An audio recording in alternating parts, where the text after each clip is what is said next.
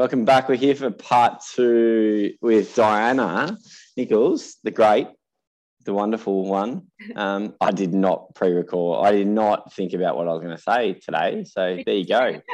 Yeah, it just came out. So, um, how you going? How you been since last time we chatted?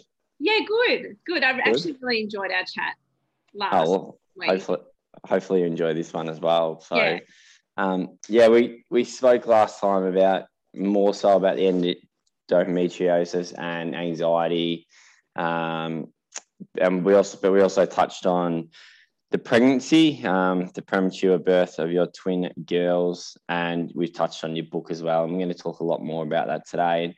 I guess the first question I'm going to ask is, is around your anxiety leading into, and we did touch on this last last chat, the how you will sort of teach your girls about emotional resilience and mental health and well-being because I have found this business, which I'm going to give a shout out to. So um, they're called Jellystone Designs, and we talked about it off air. So you haven't heard of Jellystone Designs? No. No. So Jellystone Designs um, create non-toxic silicone teethers for bubs. They design yeah. and create toys for sensory play as well. So yeah. um, they're actually going to send out some they're creating some like mental health and emotional well-being things for um, children as well. Oh yeah. So um, the, uh, yeah they're going to send something out and um, i'm sure it's going to be great because they some of their toys and stuff are awesome. So yeah. that leads me to the question you know what are you going to do to help your you know kids with that side of mental health and, and emotional resilience as they grow up. And when when do you think the right time to sort of start talking to them about it in the future about what you went through? Uh, oh, about what i went through. You know i was actually just thinking of this just over the weekend. Obviously i'm going to give them my book is for them. And I, re- I mean i don't want to wish time away but i look forward to the day where i do hand them a copy of the book each Um, and you know, when I, I just I, you can't predict when the right time is going to be. I've just I just have to wait. Really, I could think you know early teens or late teens or.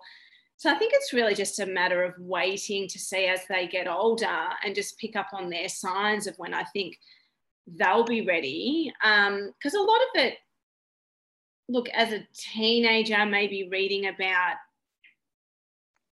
you know what I went through while they were while I was pregnant might be a bit hard for them to understand some of those things. So not um, so so thirteenth birthday when they wake up, you're gonna have a book. Go here you go. Bang! Here you go. Here's the story. good luck. Good luck. Good luck sleeping for the next couple of days. I think I've just really got to wait. I can't. I can't even picture now. They're four in you know less than three weeks um, yeah, trying to work out when I've just really got to wait for the signs, I think, with both of them um, to talk to them about my story anyway. But, you know, I, I just want them, the, the biggest thing for me and teaching them about anxiety and mental health would be to make it a very open conversation. Yeah. Yeah. So there's no, you know, and not not sort of shutting their feelings down yeah. you know just as they're you know if something's not quite right you know a lot of the things that people typically say just maybe because we don't know what to say but oh it'll be okay or oh you'll feel better tomorrow or what that's just you know a really quick yeah, yeah. Um, very basic but um, it's actually just acknowledgement of what they're feeling. Yeah. So i think it's not so much about teaching them it's more about how I behave with them and listen to them. Um, and yeah, we all say, you know, break that stigma, but not making a deal out of it like it's, oh, you have feelings and, oh, you know, we just don't talk about feelings. Like, I just think making it really, really comfortable for them to talk about. Yeah, I think the good thing is, um, like with the company I just talked about and with, um, yeah, did a lot of work with Mindful Oz. They're helping engage kids in understanding their emotions. So because there's a difference between anxiety and nerves where anxiety you'll tend to feel more in your chest but nerves you feel more in your stomach but if you don't understand that there's a difference you're going to just feel heightened so mm-hmm. the longer you, you, grow up without understanding it the more problematic it becomes and so yeah. There is the thankful thing for i guess for our kids growing up is we're not going to have to be the teachers of all of this stuff we're going to be the role models and they're going to yeah. learn a lot of this stuff at school or in workshops or with potentially toys or, or books and stuff. Or even like kids shows. Yeah. Yeah. oh. They put on kids shows. It's amazing. They're so they, yeah, deep. they are. even I'm singing along and you know, but like the stuff that they they um, you know, um things like you know it's okay to be angry or it's okay to be sad and all the things that they're teaching them just in in kids shows it's yeah it's just keeps it really light as yeah. well they, they will just start singing to it or you know we'll be in the car one day and they'll just start you know repeating what they've heard on Peppa Pig or whatever yeah. it is and um and it's good because it's it's not a deal it's it's just it is what it is if that makes yeah. sense yeah, oh, definitely yeah. makes sense. Yeah, and I think that's. I, I, grew up thinking it was such a big deal. I cannot show how I feel. If I cry in front of people, it, it's just the worst thing ever. You've got to hold those, or apologizing for crying. yeah. But I still um, automatically do it. If I'm about to cry, I'll be like, oh, you know, I'll apologize. But it's that that's just changing that sort of language in your own mind. Yeah, I spoke about this with who did I speak about this with? Some someone the other day and I said, you don't realize what you've been taught sometimes until you have kids of your own. Yeah. And when you see them going through stuff, all of a sudden your like parents and your upbringing comes through you and you're like, whoa, where did that come from? I didn't understand that was in me. And then you have to step out of it and then go, no, I want to follow this direction because this is what's going to help the girls grow up or boys, whatever um, your ch- children are um, to move forward. So you have to, and I think no matter what training you do, once the real life kids come into it, it all kind of gets washed away a little bit for the for the oh, yeah. first part. So yeah. And obviously, we're talking happily about um, your two beautiful girls who light up Instagram, who light up the book in in many many photos. But it was it was anything but and you've openly you openly admit this is anything but a happy time uh, when the pregnancy was announced. Um, there's obviously the endometriosis, which um, you know, causes complications, getting pregnant and all that. But initially, when you found out you're pregnant, um, you know, how, how did you and Cam you know, sort of go through that process individually and together? when I found out. Yeah. Well, I was actually in Queensland by myself oh. on a little break because I love getting away on my own. And I was so sick for days. As soon as I got there, I was so, so sick. And I thought, well, maybe I'm just getting a really bad period because I would always get really sick with, and still do with periods. But um, I thought it, but then I couldn't eat a thing. And I ended up cutting the trip short and I just rang Cam and I said, look, I'm coming home because I feel so sick and I can't eat and I'm trying to run and trying to relax and nothing's working. So I'm coming home. And then sort of on my way home, I thought, okay, I'm due the next day. And if I don't have it, then I must be pregnant because this is so bizarre. Anyway, yeah, turns out I was pregnant.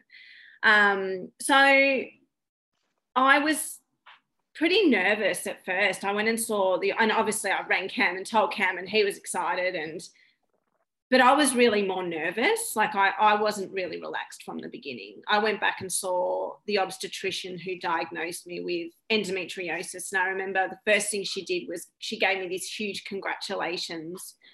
And I just remember thinking, really? Like, I was just so nervous about it. Um, because I just, and probably because of all the trouble I'd had leading up to that. Anyway, so we did the scan, um, which at that stage we thought there was only one. Yep. Um, so for a few for a few weeks there, I just thought I was pregnant with one until. And you're already nervous.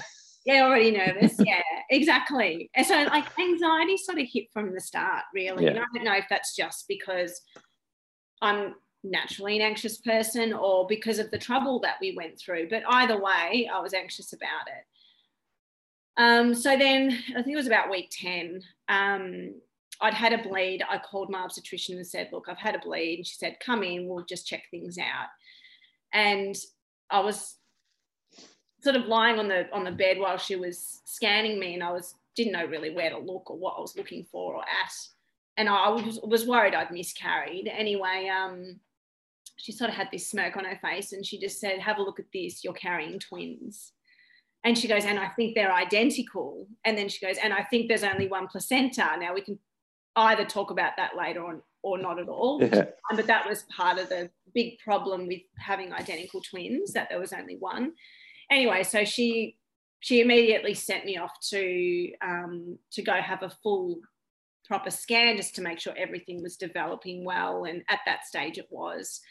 Um, and then basically I went back to see her after those that scan and she just said, okay, we just need to talk twins now, identical twins. Um, a lot of risks come with it. So we need to have a big chat about that.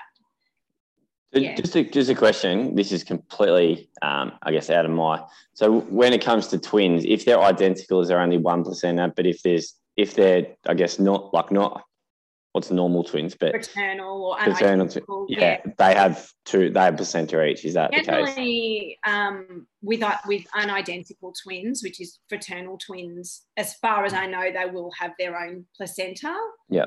um, and they don't share a sac. So that that's essentially why it's less comp less complicated Yeah, that way. yeah. Yeah. They Okay. have they even fraternal twins, as far as I know. Look, I'm not an expert, but just the little bit I learnt about, um, as far as I know, they can still have growth issues. Yeah, yeah. one grow quicker than the other, or whatever it might be. But we, in my case, in rare cases, for whatever reason, they don't know why, only one placenta can form. Yep. And that means that you've got the two babies feeding off the one placenta, um, where they're basically getting getting all their nutrients. So Yeah. there can be an unequal share, which that's what happened in my case. And little Evie wasn't growing. Yeah. So, um, and in a nutshell, without surgery, which is what I had at 20 weeks, um, the girls wouldn't have made it under the, Yeah. there was just no way they would have made it without surgery. So, yeah. It's it's reading the book and going through it and obviously experiencing it with a, a single child um, there's so there's so many ways we can go with this. So i hope for the listeners that i can encapsulate questions that they might want to know about but if they do want to know other stuff they can obviously purchase the book which will be in the link um, or follow you as well. But around that sort of time when when you got told you're having twins when you went back to see the obstetrician, is that when you were told that, all right, you need to change your lifestyle pretty quickly because this is pretty like dangerous, I guess? I, ha- I had a couple of weeks up my sleeves before things turned. Um, I had my 13 weeks. So they always said to me from day one, we just need to watch the way the girls are growing. Um, I had my 13 week scan. They said, so far everything's good. They've, they're both growing fairly equally. One's a little bit small, but we're not too concerned. Then then from there they said we want you coming in for fortnightly scans because they're twins and higher risk Yeah. um, so two weeks later i went in and they said okay one twin hasn't grown as much we need you back in a week and that was around week 15 to 16 um, so i went back that week they could see that the little twin evie hadn't there was not much change evie adrian was bigger evie was much smaller.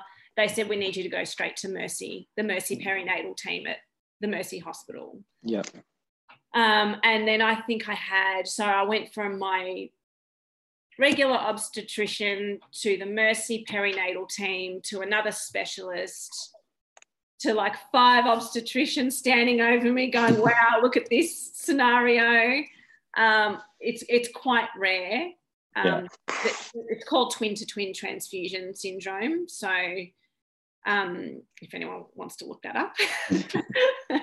but anyway, so it's quite rare. So it was basically that next appointment when I got to the Mercy where we spent hours there going through everything, getting told, you know, some horrible things, you know, that we potentially have to consider.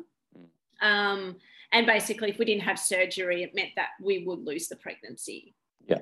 Yeah. Um, and then at the end of the appointment, that was when the obstetrician said, okay, you need, because I started asking questions like, so when can I go back to work after surgery? And when can I start training after surgery? You know, that's sort of what came to mind. And, you know, obviously, with all the questions about myself and exercise was purely related to anxiety as well. Um, but right at the very end, she said, you might want to just see the year out. Tell all your clients you won't be, you won't be coming back. You know, maybe consider next year. So it was pretty much like in a day where everything had to stop. Yeah. In in, in that in that moment, because it, it is a moment when you realize everything has drastically just changed with your life and you start to i guess you probably started to question would you get, ever get back to running? You know would this drastically change? Like your mind starts to run. They might not be the exact questions but your mind really starts to race and there's doubt there's confusion there's just probably this whole toxic array of emotions which overcomes you. You know how did you manage to get through that? You know not just you, but as a team with Cam, because yeah. going through pregnancy, any pregnancy with anyone, and um, you know, I, I, have the utmost respect for any single mothers now. going through this as a team is hard enough, let alone individually. Yeah. You know, how did you guys get through it, and how did you manage? Because um, as we spoke about last week, running was everything to you, yeah. and it was you know it was taken away in an instant. Yeah. Well, initially you know, I really panicked. And I just remember it so, so clearly when the obstet- obstetrician said to me, um, no, you can't run, you can't walk, you can't train, like you can't do anything. And I was, I was even trying to negotiate with her some walking. I'm like, can I walk for like 10 minutes every day? Like, you know, like, she's like, you can pot around and you can go to the supermarket.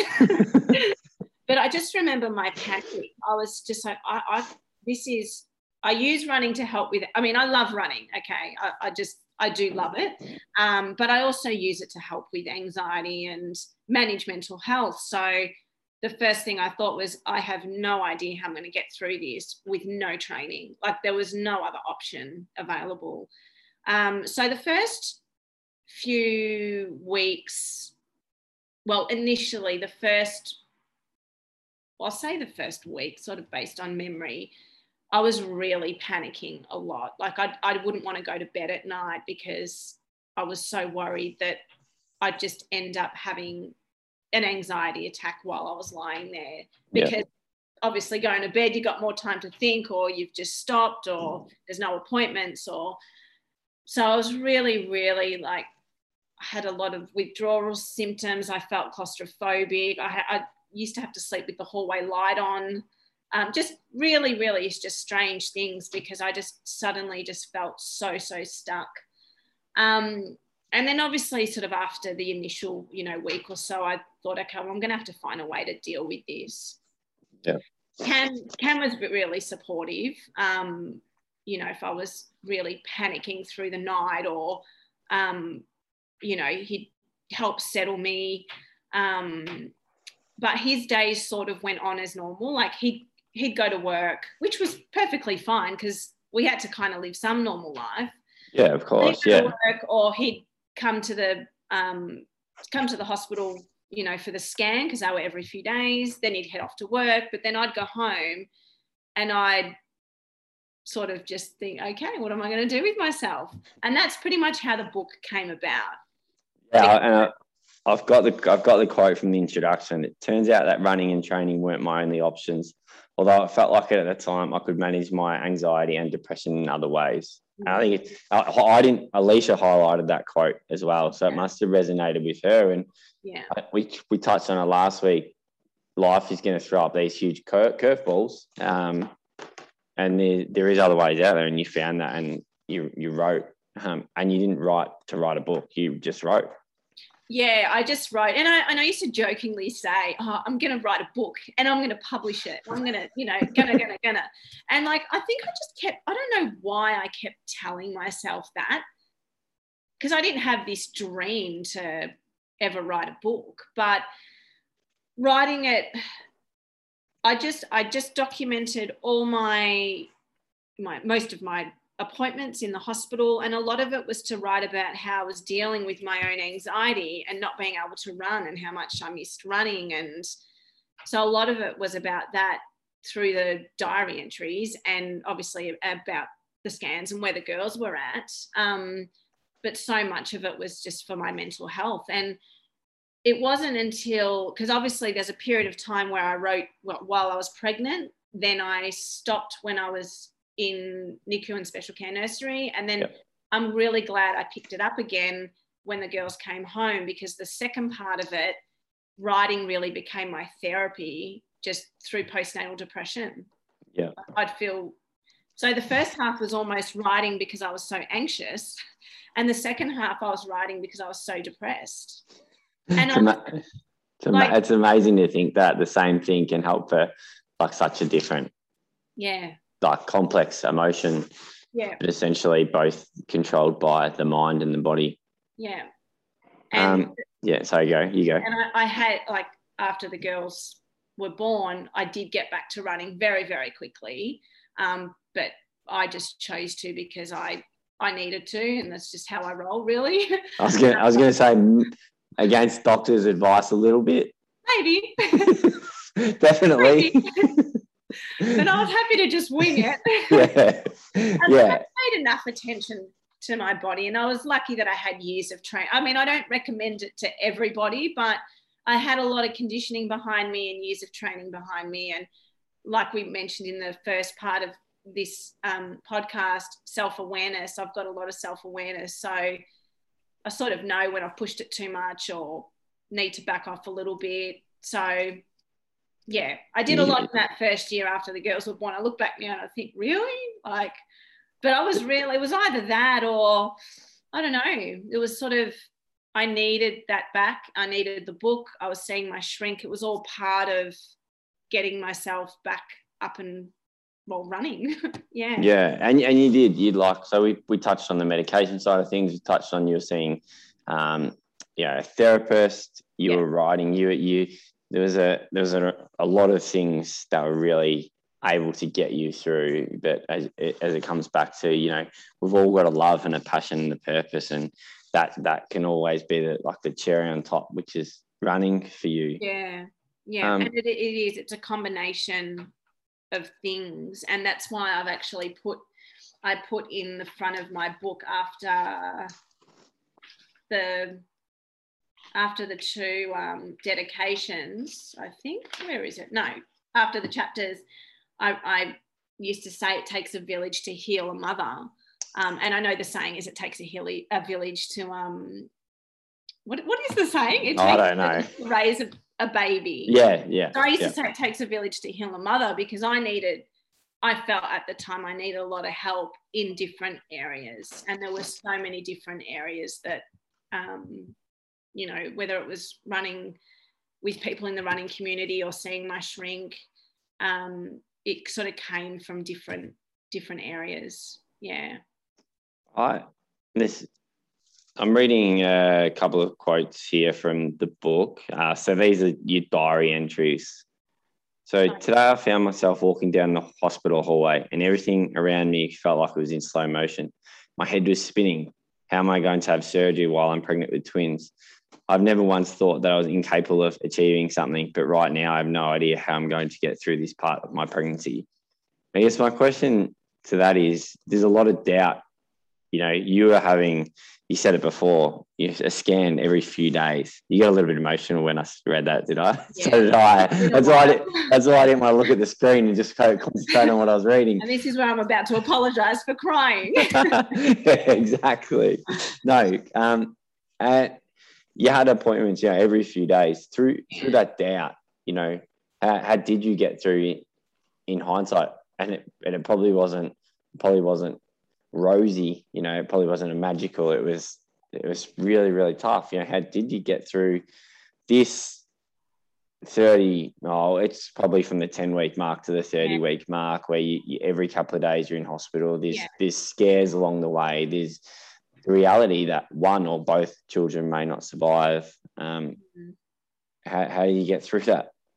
Uh, literally scan by scan. Like i i sort of and i know we touched on this in the last chat but i had to sort of shut off my emotions a little bit like in terms of you know creating that bond with my baby. So it was really just you know i'd we'd go in there and we're like okay twin one twin two or twin a twin b and it was very just factual like every time we'd go in there we'd get the results of the next scan and then we'd work out where to go from there um, and that was pretty much how i had to deal with it like it was a job yeah. in a way. It was tasks where I'd go, all right, well, my next scan is on, I might have a scan on a Tuesday. The next one might be on the Thursday. So it's like, okay, so Tuesday, I'm getting up.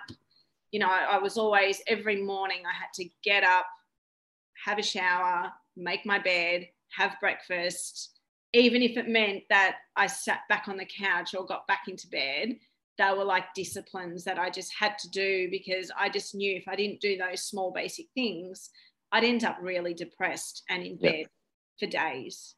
So, did you, did you find there was a hard line between really like looking after yourself and making sure that you were healthy so the babies had the best chance as well? Because, like, it's, it's factual when you have kids and stuff, you you become pretty self like you are I guess we're very selfish as human beings. Mm. So we tend to want to when we're struggling do these things which aren't very helpful for our body. And you know, did you find that was really hard to, you know, you couldn't do you could or couldn't do these things that might affect the children yeah. that you you know you needed to give every yeah. fighting chance to like what was that balance like Oh, it was hard because like I knew like even just well running was completely out but I'm sure I probably tried to sneak a walk in but then having said that my blood pressure was so low and I had no energy so I really really too much walking anyway early early on um, but it was hard because I knew not that not that it was going to be my act my actions that were going to determine what was going on but I needed, I wasn't able to use up my energy, if that makes sense. Because oh, it does, does to me. Yeah, yeah, yeah, yeah. So, you know, that's why they say, you know, don't get your heart rate over a certain number and all sorts of things for different women. Um, but that was hard, you know, even just eating, my diet was all the fast food you could find in Melbourne. like, I'm pretty health conscious, but all I could stomach was hot chips. Yeah. You know, or burgers. And like, this was like every few days, or sugar, high sugar. But that was also because my body was, I wasn't well, the babies weren't well. My body was probably just wanting, you know, a quick hit of energy. So it's saying, I want high fat or I want sugar. Um, so then not eating right was just making me almost feel well better because it's all I could stomach, but then worse because I'm like, I don't normally eat this way. Yeah. And normally I'm, you know, got my training routine happening every day. And so it was just really all over. I was pretty all over the shop in that way, but tried to find a new normal in that, if that makes sense. Yeah, it does. And I'm, I'm reading on the next part of the book yeah. where he said, here we go, more tears, don't apologize. I woke in a state of panic just after 2 a.m. I felt like I couldn't breathe. This was on the morning of the scan at the Monash at 16 weeks and six days. I felt claustrophobic. I couldn't stop crying and I had no control. It was an anxiety attack. The only thing that calmed me down was knowing I had to stay calm for the sake of the twins. Stay calm for them, stay calm for them. I kept repeating this over my in my head and I, and this is I love this bit. Unable to sleep, I flicked flicked around on Instagram and came across uh-huh. a post by Inky Johnson, an NFL football player who suffered an injury after a tackle during a football game. It left his right arm paralyzed and ended his football career. he spoke about how this changed his life completely. But one part that stood out to me was something his dad said to him. No matter how hard you work, there is somebody on the inside of you that works even harder. No matter how dedicated you are, there is someone on the inside of you that is more dedicated. No matter how committed you are, there is someone on the inside of you that is more committed. I need you to understand the concept that there is another person on the inside of you because one day in your life you'll face something that's a lot tougher than you and your strength and your drive and your commitment. I'm going to cry as well here. And your work ethic won't do it. You'll have to realize that it's something on the inside of you that's greater than anything life can throw at you. Hmm. It's pretty incredible. Like we've both got tears in our eyes, hmm. but like it's amazing how and I, it's not a coincidence that we see these things. We look for we look for things that get us through this moment in time. If we want a reason to feel angry, we'll scroll social media to find that reason. Mm.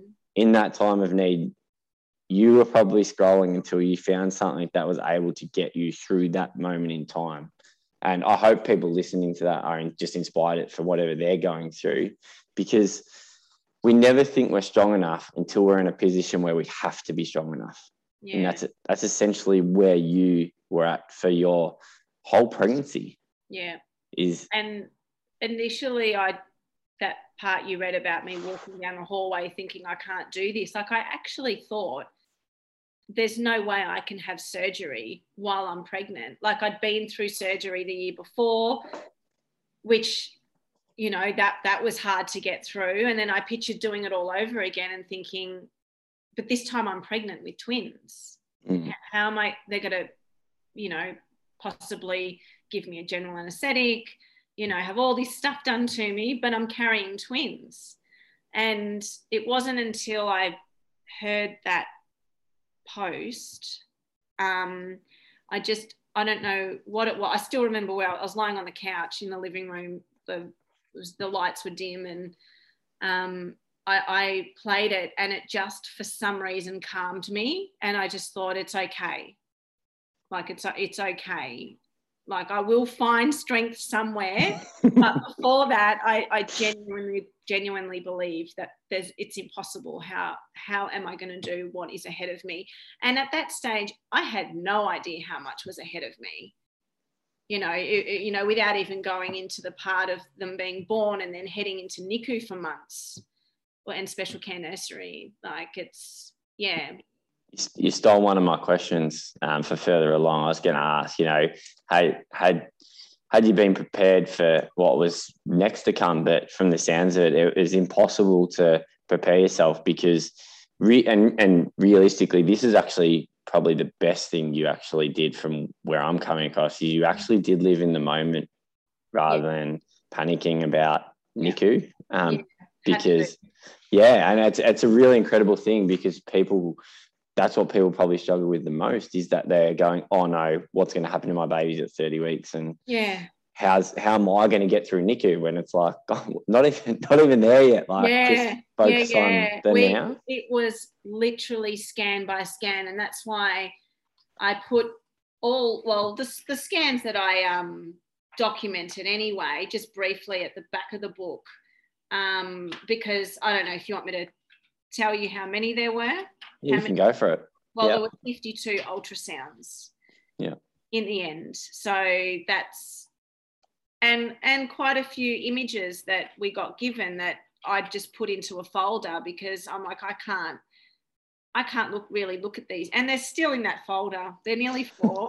my stomach still flips whenever I bring this bring them out. But um we really had to go. It wasn't even like a day by day thing. It was, you know, half days at a time because it might be that I go to the hospital in the morning and the scan results that we get from that from that scan might completely turn the day around. So it wasn't even like, okay, I'm off to my scan and then I'm going to go see a friend this afternoon because the scan you just never knew what was going to come out of the scan. And obviously, there was the surgery, there were other procedures down the track, um, quite a few things that we had to do. But yeah, it was literally scan by scan.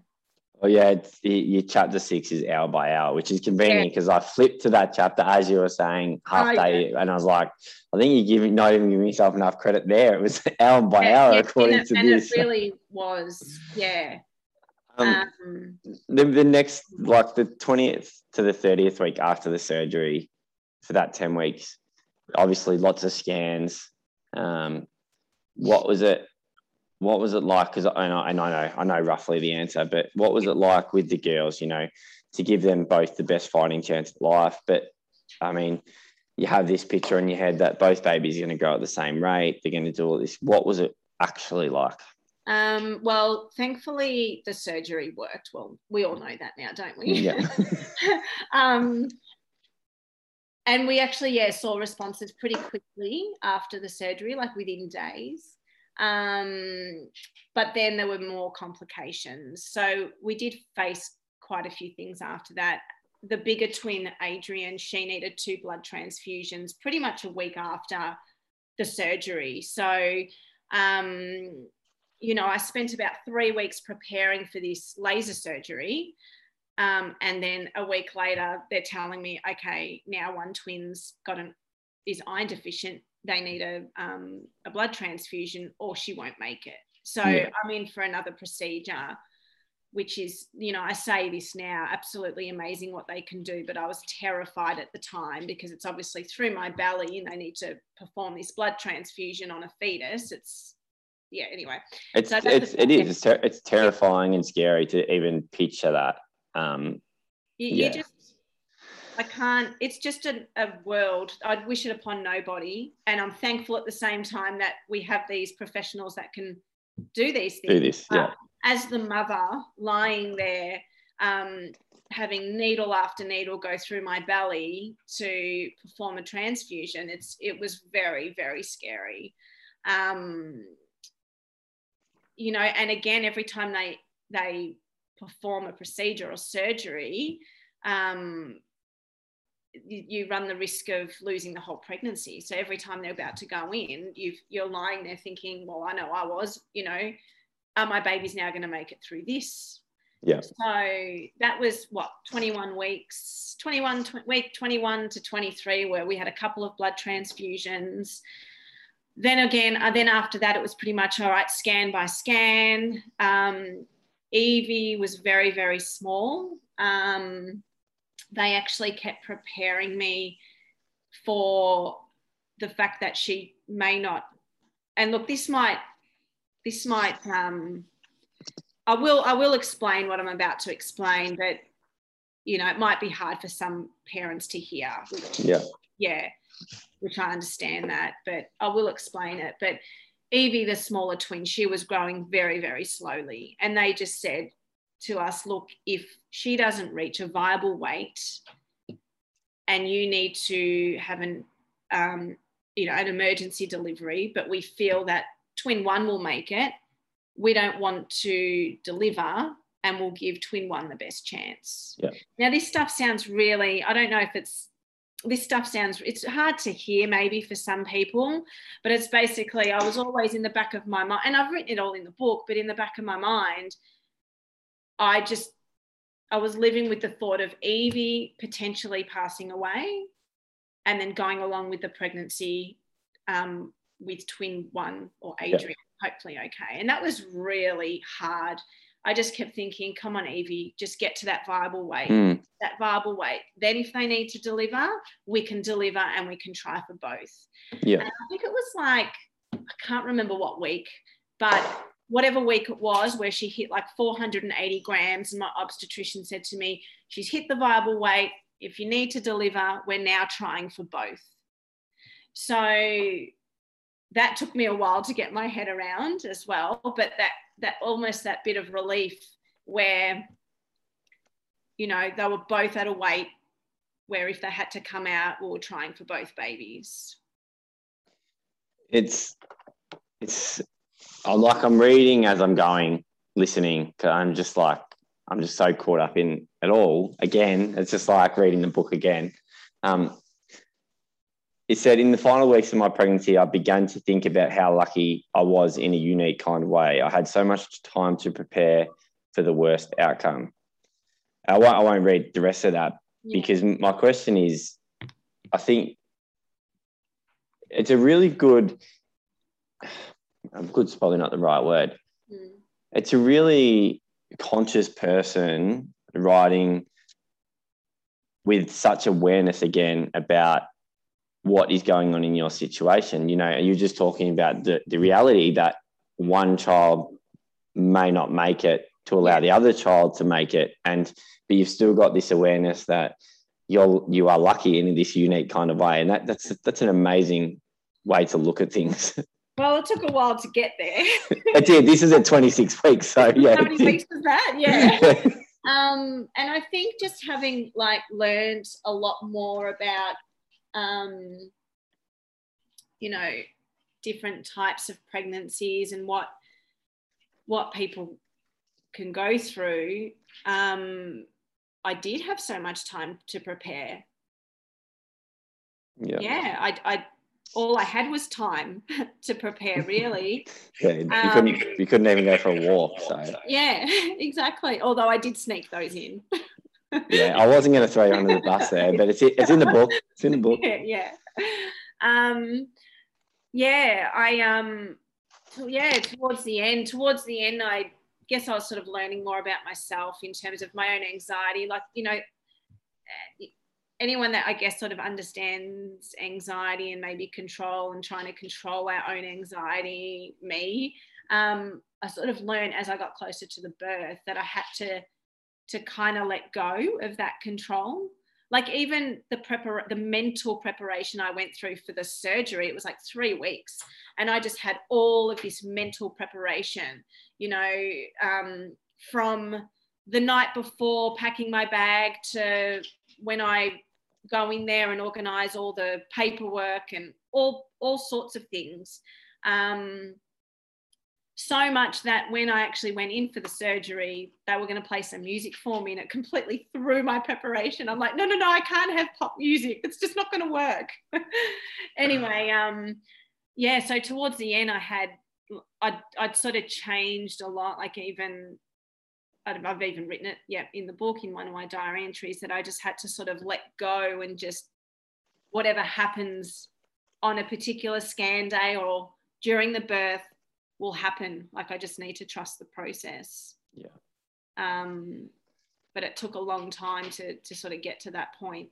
Yeah.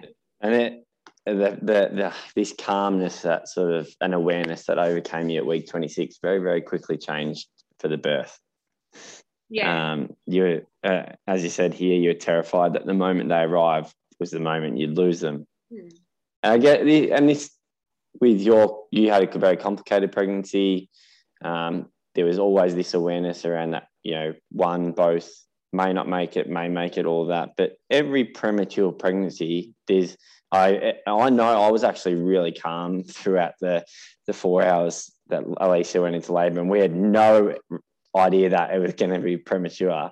Yeah. But I, I still know that in my mind was is the moment this baby's born, the moment it stops breathing, and I, I remember them saying the baby's breathing on its own, mm. and he, that that will forever stick in my mind because the reality is we were, we were excited. We were confident and calm, but still in the back of your mind is, is this it?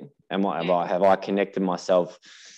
And I know you, talk about this a lot that you, you weren't connected, but there's still some form of connection with this child or children mm. that you, you go, am I going to lose them? Yeah, so, of course. So this, it's funny, you know, there's the start of your journey, but then this is just this fresh, fresh new start when these girls are born. And what what was that like? You know, how long did it take for you to feel, you know, an attachment to them? You know, what was that that period like through NICU? Oh, I found it really hard. Like I found it, and probably because we were starting including Cam, we were starting exhausted. Like we'd already come off months of the pregnancy and appointments and scans. Um, so to go into NICU on the back of that, it was it was literally an overnight transition.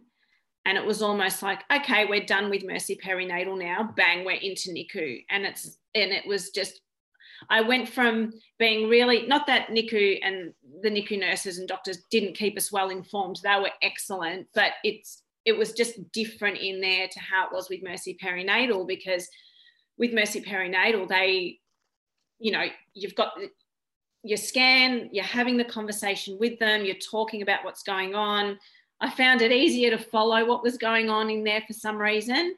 I got to after, and obviously, you know, hormones are flying everywhere, so my emotions are just all over the shop. Fair enough. Um, very, very much fair enough.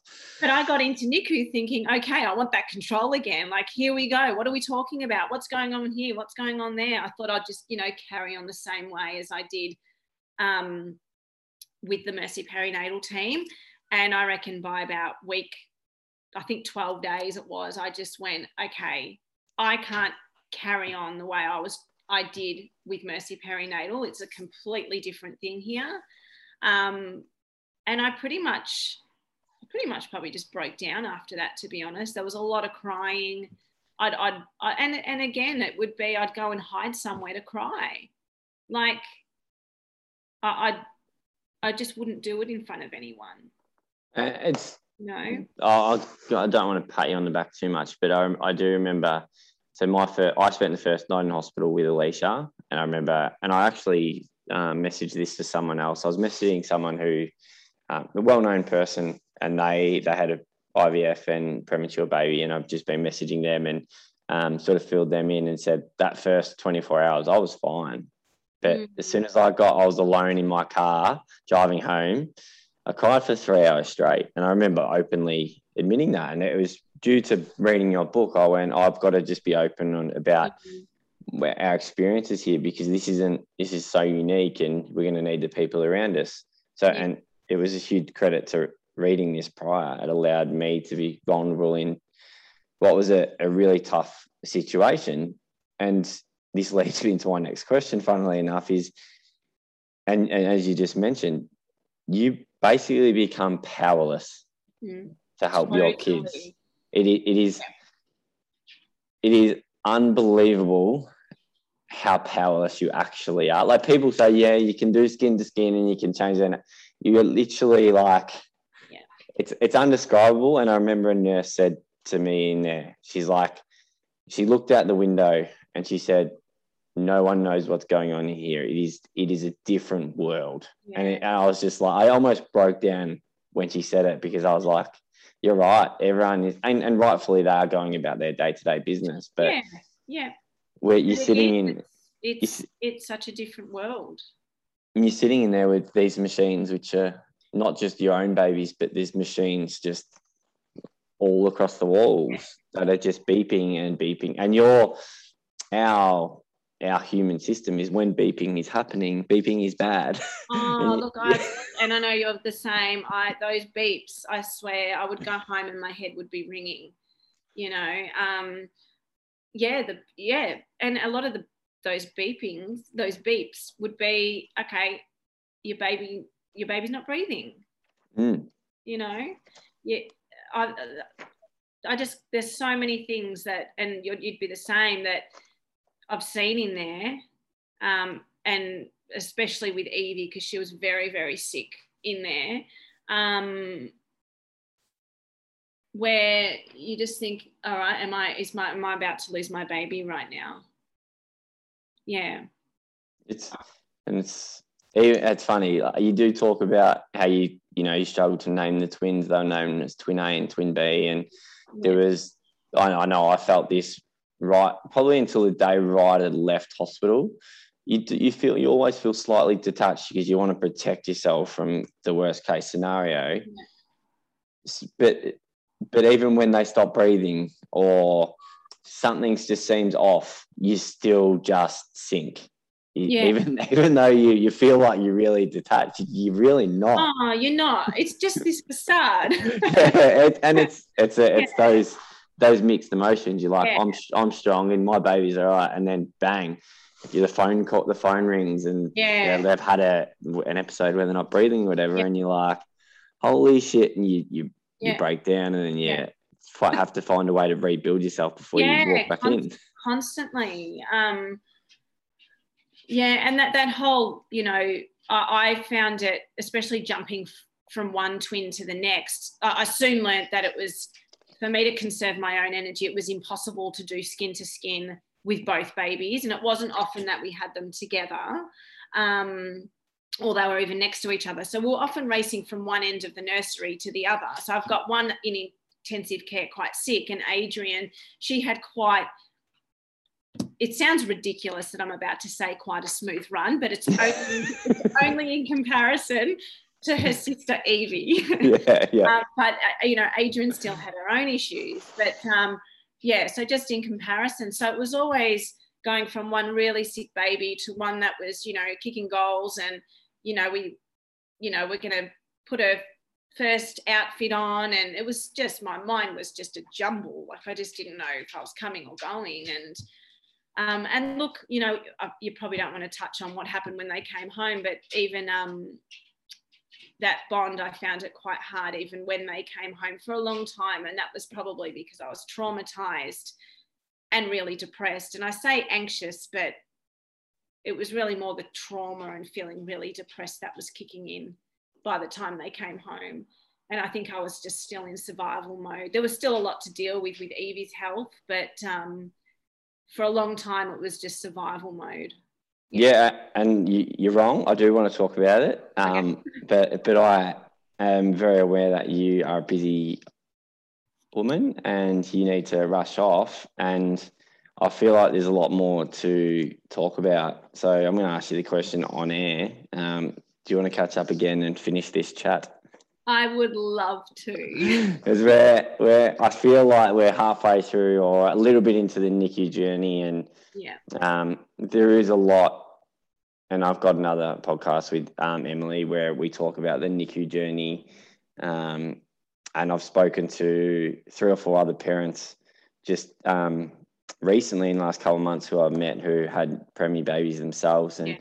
the, the experiences I guess we go through are while the child goes through completely different things, the experiences, the emotions, the the ups and downs we all experience. And as you just briefly touched on, that walking out of the hospital is another experience because um, it isn't like normal pregnancy where you, you're usually out in a day, two, three days, four days, maybe at max for sort of yeah. the. When I say normal, no pregnancy is normal. It's it's a yeah, human. I know. It's an amazing human thing that happens, but yeah, it's it's or what we think something different. Would what we think would be nice to happen, just a nice experience. And you know, I'll I'll just touch on grief for, for a moment, but it took me a really long time, I mean months of therapy to realize that I was actually really grieving a lot of what I'd lost.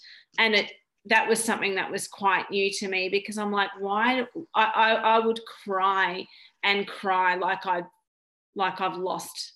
I used to cry like I lost my babies in there. Yeah. And I and I felt like that for a for a good few years, to be honest. Um, we, we might have we might have to have three or four chats. grief is a whole other thing.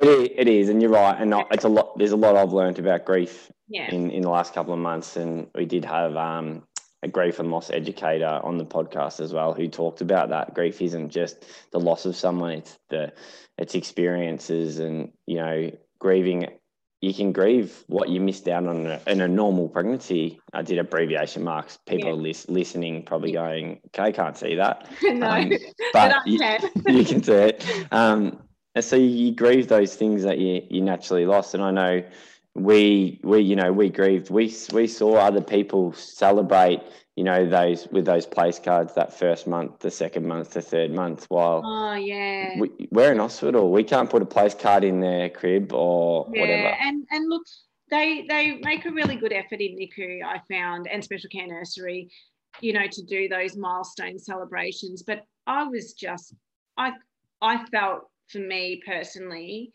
that I just couldn't do any of that.